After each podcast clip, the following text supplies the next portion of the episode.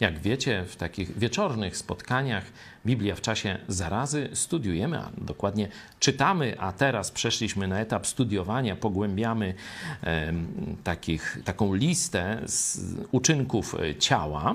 To jest piąty rozdział e, listu do Galacjan od 19 do 21 wersetu.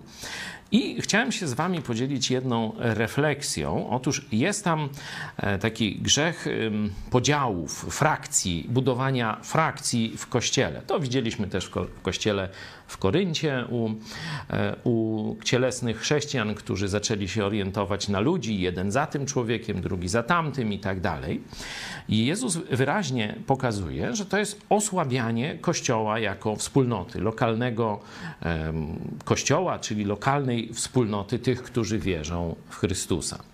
I teraz taki wniosek mi się nasunął. Dzisiaj jest moda na to, żeby nie być w żadnym kościele. Jeśli Jezus uważa za grzech to, że ktoś osłabia kościół, w którym jest, dzieląc go na mniejsze frakcje, jak myślisz, jak oceni Twoją niechęć do przyłączenia się do jakiegoś kościoła Jezusa Chrystusa, do jakiejś wspólnoty wierzących braci i sióstr, którzy są zdecydowani, by realizować całość nakazów Jezusa Chrystusa, bo to jest taka ogólna definicja Kościoła.